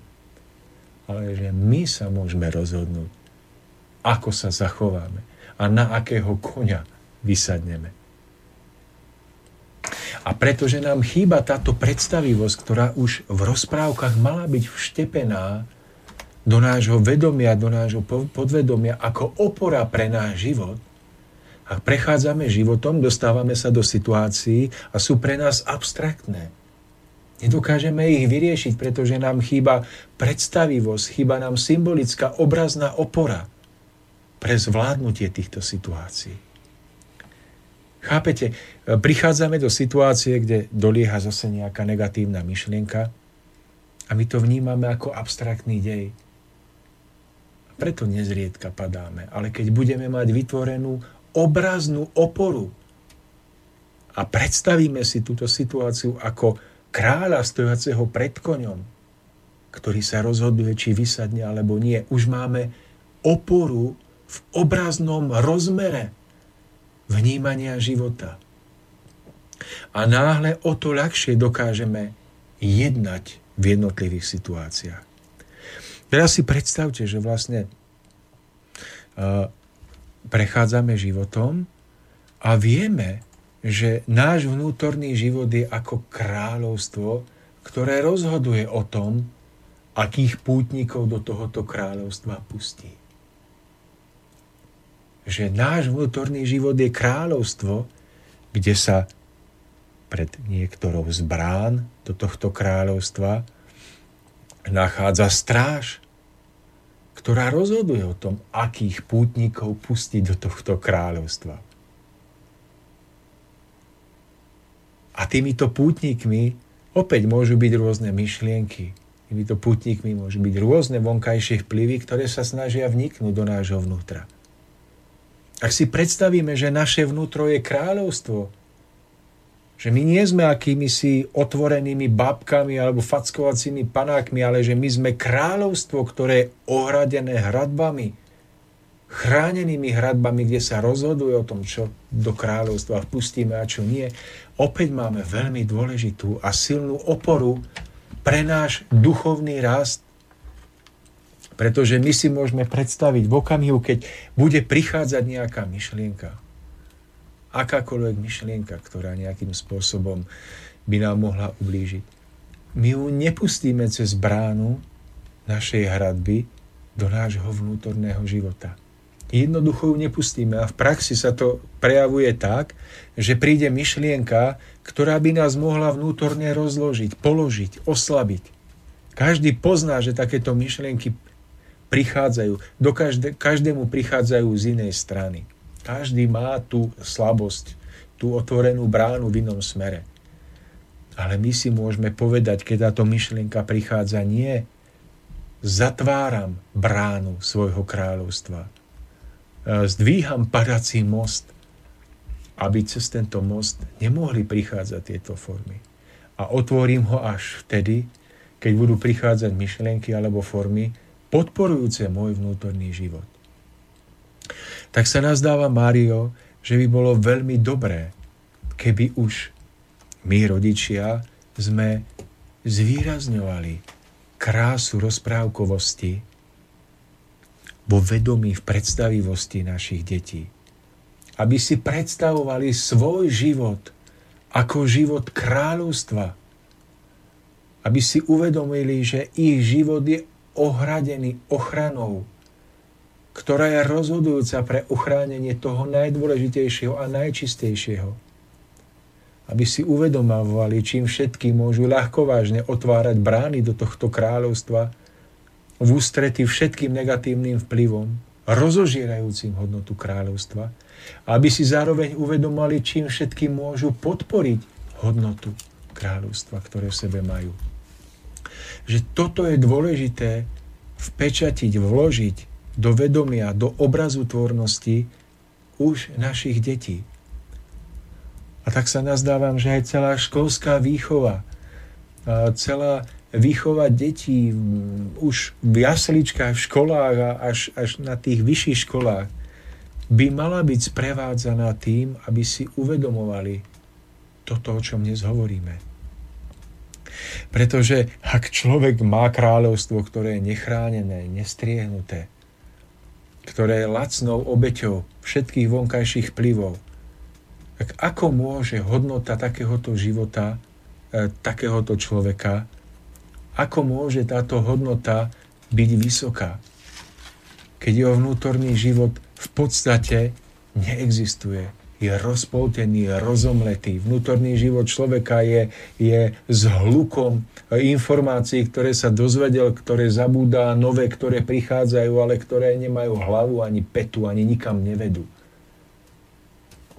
Ale vedomie kráľovstva, ktorom má vládnuť múdry kráľ, túžiaci po spojení s výšinami, ktorom má sluha slúžiť, nie vládnuť, ktorom sa má jazdiť na ušlachtelých koňoch nádherných pocitov. Toto vedomie vytvára základ pre pevnosť osobnosti. A môže byť základom preto, aby človek pochopil krásu usporiadania bytia, života, vo svetlých úrovniach nad touto zemou, o ktorých dneska nikto nevie, z ktorých sa každý smeje, ale kde už je kráľ, hm, radca, hm, skutočnými, kde sú skutočnými, existujúcimi bytostiami. A, a oživiť v sebe túto rozprávkovosť. Práve v tom, práve Tomáš, práve v tomto tkvie vlastne zmysel toho, že niekto niekedy vôbec napísal rozprávku, že on nechcel ľuďom predostreť nejakého kráľa, nejakého slu, nejakých podaných, keď sa zoberieme, tak každá rozprávka ako keby mala ten istý priebeh a ten, tuto je skutočný význam podľa mňa, že prečo vlastne autor rozprávky rozprávku vymyslel a čo chcel, čo chcel s ňou povedať, že naozaj sa snažil ľuďom priblížiť obraz ktorý sa snažíme tu rozvinúť a rozvíjať, že to nebolo len tak, že proste sme si vymysleli rozprávku a púšťali sme ho ľuďom, že práve, práve e, takýmto krásnym, jednoduchým a veľmi prirodzeným spôsobom sa snažili títo ľudia ostatným stále a dookola pripomínať práve ten skutočný význam všetkých tých e, vecí, ktoré sa v rozprávke vyskytujú, teda ten král, jeho sluha, proste podaný, tie konia a všetky tieto veci. Keď sa zoberieme, tak tie rozprávky naozaj sú vlastne v tomto úplne identické. Takže uh, hovoríme o tom, milí poslucháči, hlavne aj preto, aby sme si priblížili ten skutočný význam rozprávok, ktorý dneska ako keby zostáva zapadnutý prachom s myšlienkou, že rozprávka je iba pre deti a presne Milan Rufus to vystihol, že rozprávka je tu preto, aby sa tí dospelí zobúdali. Takže ja verím, že ako nám, tak aj vám sa podarí tak maličky prebudzať a že sa nám podarí uchopiť tieto veci eh, v tej správnej línii a že sa nám bude dariť vlastne eh, postupne budovať tie kráľovstvá, ktoré budú skutočne seriózne, kde ten král si bude svoju úlohu plniť zodpovedne, čestne a s láskou, ktorý bude mať v rukách, nie že nemá mať, ale on má mať sluhu, ktorému prináleží to miesto, ktorému má prináležiť a že nikdy nedovolí, aby tento sluha ho zvrhol z trónu, a tak ďalej a tak ďalej. Takže ja verím, že tento obraz je pre dnešnú dobu naozaj veľmi aktuálny a naozaj takouto jednoduchou formou sa dá mnohé pochopiť a mnohé práve aplikovať do svojho života na to, aby sme, aby sme priniesli tú skutočnú zmenu, o ktorej, ktorú každý z nás chce a o, nám sa len nedarí ju nejako stále nájsť, alebo ju objaviť, alebo nejako získať, vytvoriť. Takže ja osobne si myslím, Tomáš, že presne tady to vedie cesta a ja verím, že aj naši poslucháči to tak budú vnímať.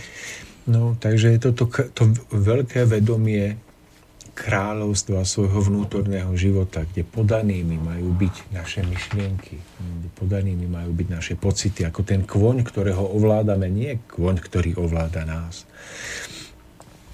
A mm, potom sa to môže preniesť do toho, že ak sa zídu dvaja ľudia, ktorí, ktorí spoločne v kráľovstve a takýmto spôsobom žijú, tak e, je to muž a žena, tak budú spoločne vytvárať kráľovstvo svojej rodiny, svojho vnútorného života a dokážu e, zase vytvoriť malý odlesk tohoto kráľovstva už na hmotnej rovine tohto života. Že e, vytvoria domácnosť, ktorá bude napriek nedokonalostiam malým odrazom alebo malým odleskom tohoto veľkého kráľovstva, ktoré v tej najväčšej nádhere existuje nad eh, hmotnou úrovňou tejto zeme.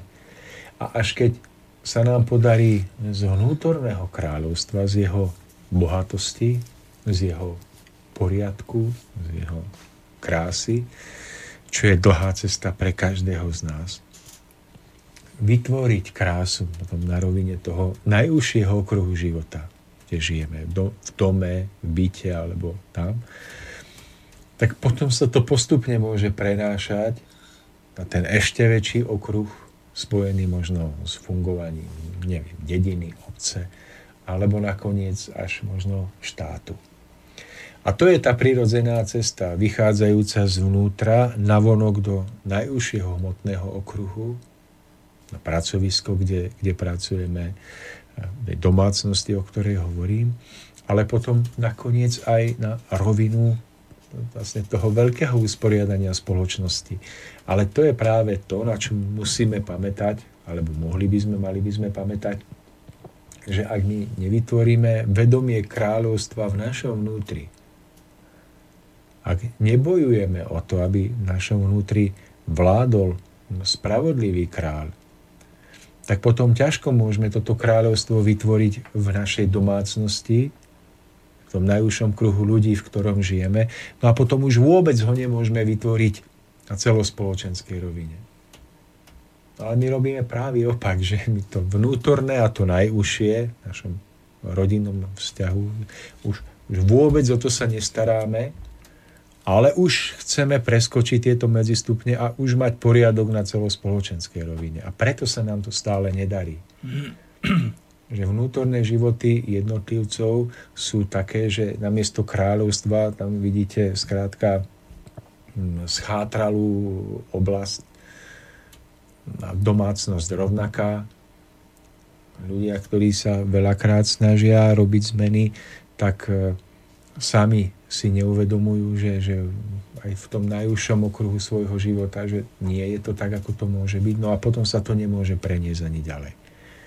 Takže v tomto smere je, je to veľké vedomie o, o kráľovstve v nás podľa mňa základom, na ktorom môžeme stavať.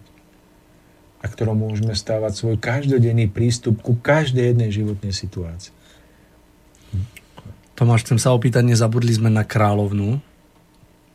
Tak v tomto vedomí som to poňal tak, že to, tá kráľovna je, je spojená s ideálom toho najvyššieho, tej najvyššej duchovnej podstaty, že kráľ a kráľovna v spolúčasti vytvárajú to, ten ideál kráľovskej podstaty v nás. Takže je to tak, že aj ten pojem kráľ by sme mohli rozdeliť v tom najvnútornejšom na tú jemnejšiu časť vnímania, na tú hrubšiu časť vnímania. Že to ženské je spojené s jemnejšími zachvievaniami a to mužské mnohokrát s tými hutnejšími energiami.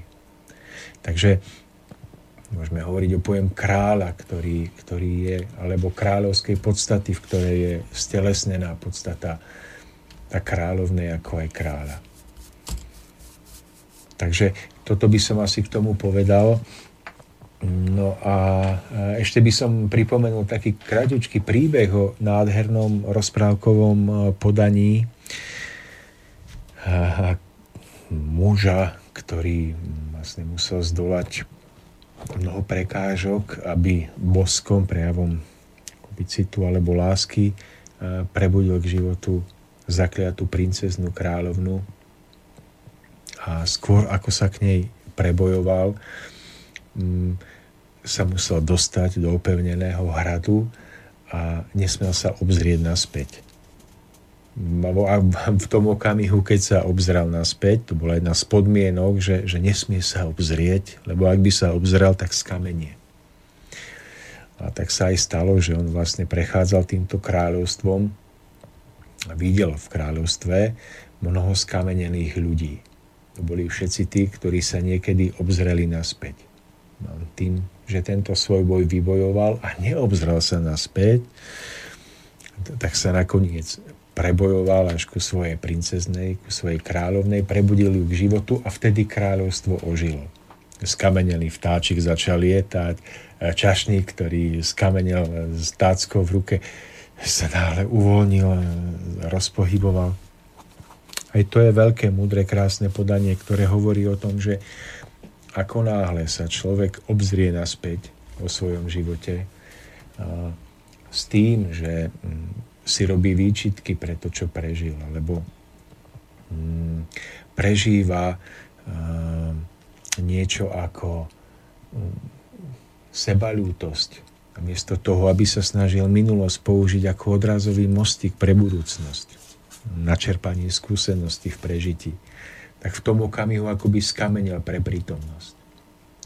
Človek mnohokrát prechádza svojim životom a tak sa trápi kvôli minulosti z akýchkoľvek dôvodov, že akoby skamenel pre prítomnosť. A skamenel pre využitie mnohých možností, ktoré prítomnosť prináša.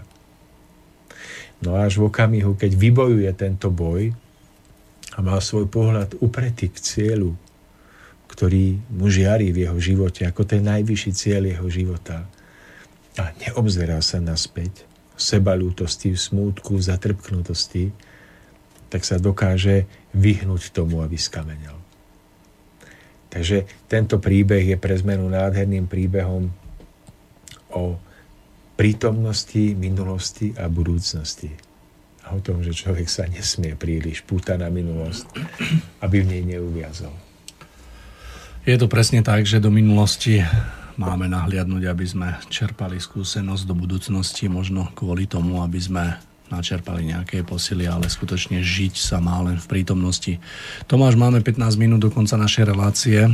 Ja by som, ak budete súhlasiť, tak ukončil dnešnú takúto časť dnešné naše rozprávanie, ktorým sme sa snažili priblížiť také rozprávkové, alebo teda vystihnúť eh, v rozprávkovom podaní tie podstatné súvislosti, ktoré podľa môjho názoru sú veľmi aktuálne pre dnešnú dobu a domnievam sa rovnako, že ich nepochopením sa nám nepodarí dostať dopredu a vyriešiť mnohé, čo by sme vyriešiť takto mohli. Verím, že aj našim poslucháčom sme tak aspoň troška dokázali priblížiť to, čo my považujeme za podstatné v živote a na čom nám treba všetkým riadne zabrať a zapracovať. Takže uh, troška informačne, ak by sme mohli. Môžeme však. Tak poďme, áno. Milí poslucháči, uh, opäť aj tento rok uh, pripravujeme podujatie, ktoré nesie názov Cesta ušlachtilosti, ktoré sa uskutoční 25. augusta. 25. augusta je to sobota. Zatiaľ uh, vám podám len takúto stručnú informáciu. My pre toto podujatie plánujeme spraviť zvlášť reláciu, kde by sme objasnili všetky také skutočnosti, okolnosti, ktoré tomuto vedú, o čom je to podujatie a čo všetko tam človek môže doniesť, čo si môže odtiaľ odniesť a tak ďalej a tak ďalej. Takže len v krátkosti takáto informácia pre tých, že aj tento rok sa pripravuje toto podujatie. No, môžeme urobiť samostatnú hm, reláciu alebo samostatný nejaký hodinkový blok na tému Cesta ušlachtilosti. My sme to aj na rádiu Bohemia túto stredu už takto spravili. A ja sa z toho veľmi teším. Mohli by sme na budúce, Tomáš. Mohli by sme. Tak v krátkosti iba preto, aby si ľudia vedeli pripraviť, e, zariadiť svoj čas a možno, že aby vedeli, o čo ide, tak mm, opäť budeme tento rok, ako ste spomínali, ale, ale už nie na jeseň, ale v lete 25.8. konať cestu šlachtilosti, podujatie a nádhernom prírodnom prostredí, ľubochňanskej prírody na samote mm, dome manželov Mišovie. No, radosná správa je to aj preto, že e, je to už, hádam, šiestý ročník, keď nebudem hovoriť o mm, tomu, čo predchádzalo cez tie ušlachtilosti, o letných popradských stretnutiach, tak je to už šiestý ročník. Z toho asi štyri sa konali e, na zámku v Liptovskom hrádku, nádhernom zámockom prostredí, dobovo uspôsobenom, ktoré vytváralo podmienky pre vnútorné citové e, prežitie, pre nádherný rozmach krásy. Ale tieto dva ročníky už, už budeme konať zase inde. A to práve e, v prírode spomínaného pána Mišovie, pretože príroda, tá krása prírody nám umožňuje prežiť toto podujatie ešte iným spôsobom z môjho hľadiska rovnako krásnym, ak nie ešte krajším. Za predpokladu, že vyjde počasie samozrejme. Je to aj o tom. No a opäť e, sa budeme tešiť na to, že e, snáď prídu naši priatelia priaznivci hodnú, do ktorých v našej relácii hovoríme No a budeme sa snažiť opäť pripraviť zaujímavý program. Predovšetkým by som vyzdvihol nádherné, preduchovňujúce ženské tance, ktoré sú skôr mm, si pohybovými vyjadreniami najvnútornejšieho cítenia a lásky alebo úcty k životu, k stvoriteľovi, takými mm, pohybovými vyjadreniami toho duchovného, tej duchovnej krásy v našich ženách. Takže e, ženy pripravia a pripravujú takýto program. E, my niektorí sa budeme snažiť o to, aby sme pripravili nejaké jedno, dve divadelné vystúpenia. Už máme aj plán, že aké by to mohlo byť divadlo. Ja sa na to veľmi, veľmi teším zahráme si opäť možno, že spolu viacerí. No a bude, budeme tam mať aj prednášky Takže dúfam, že ľudia si prídu na svoje v tej pestrosti programu, ktorý pripravujeme. Ale ako sme povedali, naozaj eh, budeme, alebo respektíve vytvoríme nejakú časť, ktorú budeme venovať iba ceste ušlachtilosti, takže si povieme všetky podrobné informácie neskôr. Ja by som už len dodal k ceste ušlachtilosti, že bola k tomuto podujatiu opäť vytvorená eh, veľmi pekná pozvánka, ktorú nájdete zavesenú na stránke www.bart.sk, takže tam je nejaké úvodné slovo a všetky, všetky také ako formálne náležitosti, ktoré sa týkajú tohto stretnutia. Dovolte mi, aby som dal do pozornosti, že tento víkend eh, Škola duchovného rozhľadu opäť eh, bude pokračovať ďalším stretnutím v sobotu nedelu, takže ja sa na to veľmi teším a verím, že opäť eh, prežijeme spoločne veľmi krásny deň, dokonca slnečný, pretože naozaj to počasie bude veľmi pekné. Takže ja sa veľmi teším, Tomáš, verím, že aj vy. No, čaká nás víkend nádherný. Bude škola aj v sobotu, aj v nedelu. Mm. Takže akurát e, sme sa aj my dvaja spolu o tom rozprávali pred reláciou, že je to nádherné, že v piatok máme reláciu, túto, čo máme, a potom v sobotu a nedelu budeme mať um, školu, respektíve stretnutie s našimi priateľmi pod zámienkou školy, pretože ako som už spomínal viackrát, tak nie je to škola v tom bežnom slova zmysle, ale je to nádherné prežitie vyššieho spolu naladenia, spolúčasti so všetkými, ktorí mm, sa e, školy zúčastnia. No a prichádzajú aj noví ľudia, noví priatelia mm, z rôznych strán a ja sa veľmi teším z toho, lebo každý jeden, kto príde, či už je mladší, starší, alebo je taký alebo onaký, tak každý je svojím spôsobom jedinečným obohatením celého toho spoločného zachvievania. Môžem len doplniť, že naozaj tam vzniká veľká prepestrosť, veľká rôznorodosť, ktorá je veľmi zaujímavá, ktorá je v každom prípade osviežujúca. Tomáš, pár minút dokonca rád by som vás poprosil také záverečné slovo po dnešnej relácii pre našich poslucháčov, ešte predtým, ako sa ja s nimi rozlúčim. Tak, milí priatelia, ja asi, asi sa zdržím nejakého veľkého prednesu. Iba jedno by som si veľmi prial, aby sme si pomáhali navzájom. Uvedomovať si, že náš vnútorný život mm, nemá byť nejakou mm, záhradou chaosu a záhradou mm, plnou bodlačia a nejakých nepekných útvarov, ale má byť kráľovstvom.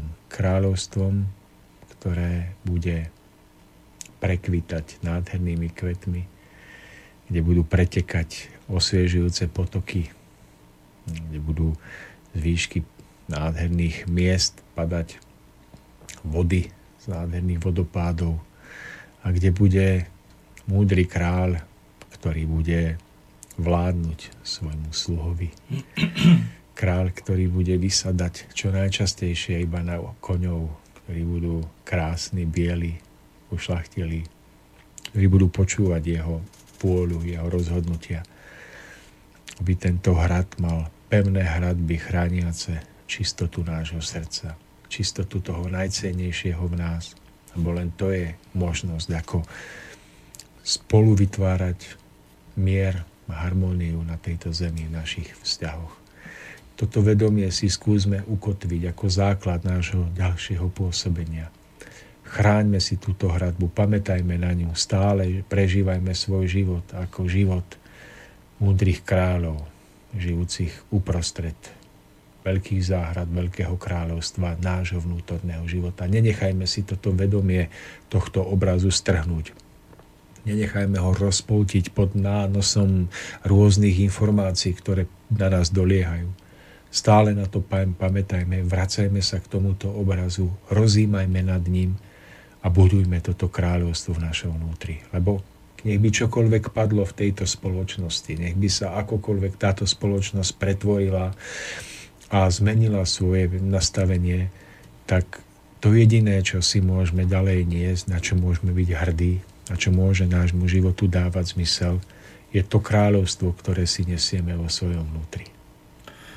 Tomáš, povedali ste takmer všetko, čo som mal ja pre našich poslucháčov na záver pripravené, takže ja to len doplním a rozlúčim sa tiež s vami rozprávkovo v dnešnom naladení, aby sme boli naozaj kráľami, ktorí stoja za to aby sme vládli veľmi spravodlivo a múdro a s láskou, aby sme padací most dotvorili len takým putníkom, ktorí nám prinesú osvieženie, možno dobrý nápad a radosť, aby sme vždy zvádzali veľký boj a nedali ľahko ten trón tomu sluhovi do rúk a samozrejme, aby sme mali vždy vedľa seba skutočného sluhu, ktorý je ochotný naplniť všetky naše vízie a ciele. Milí poslucháči, samozrejme mám pre vás ešte na záver úplne pripravenú myšlienku, ktorá znie v skutočnosti je len jeden nepriateľ ľudstva na všetkých frontoch, doteraz neobmedzená nadvláda rozumu. To bolo všetko z dnešného vysielania. Prežite krásny deň, krásny víkend, krásny týždeň a verím, že sa čoskoro budeme opuť, opäť počuť, takže lúči sa s vami Tomáš Lajmon a Mário Kováčik. thank you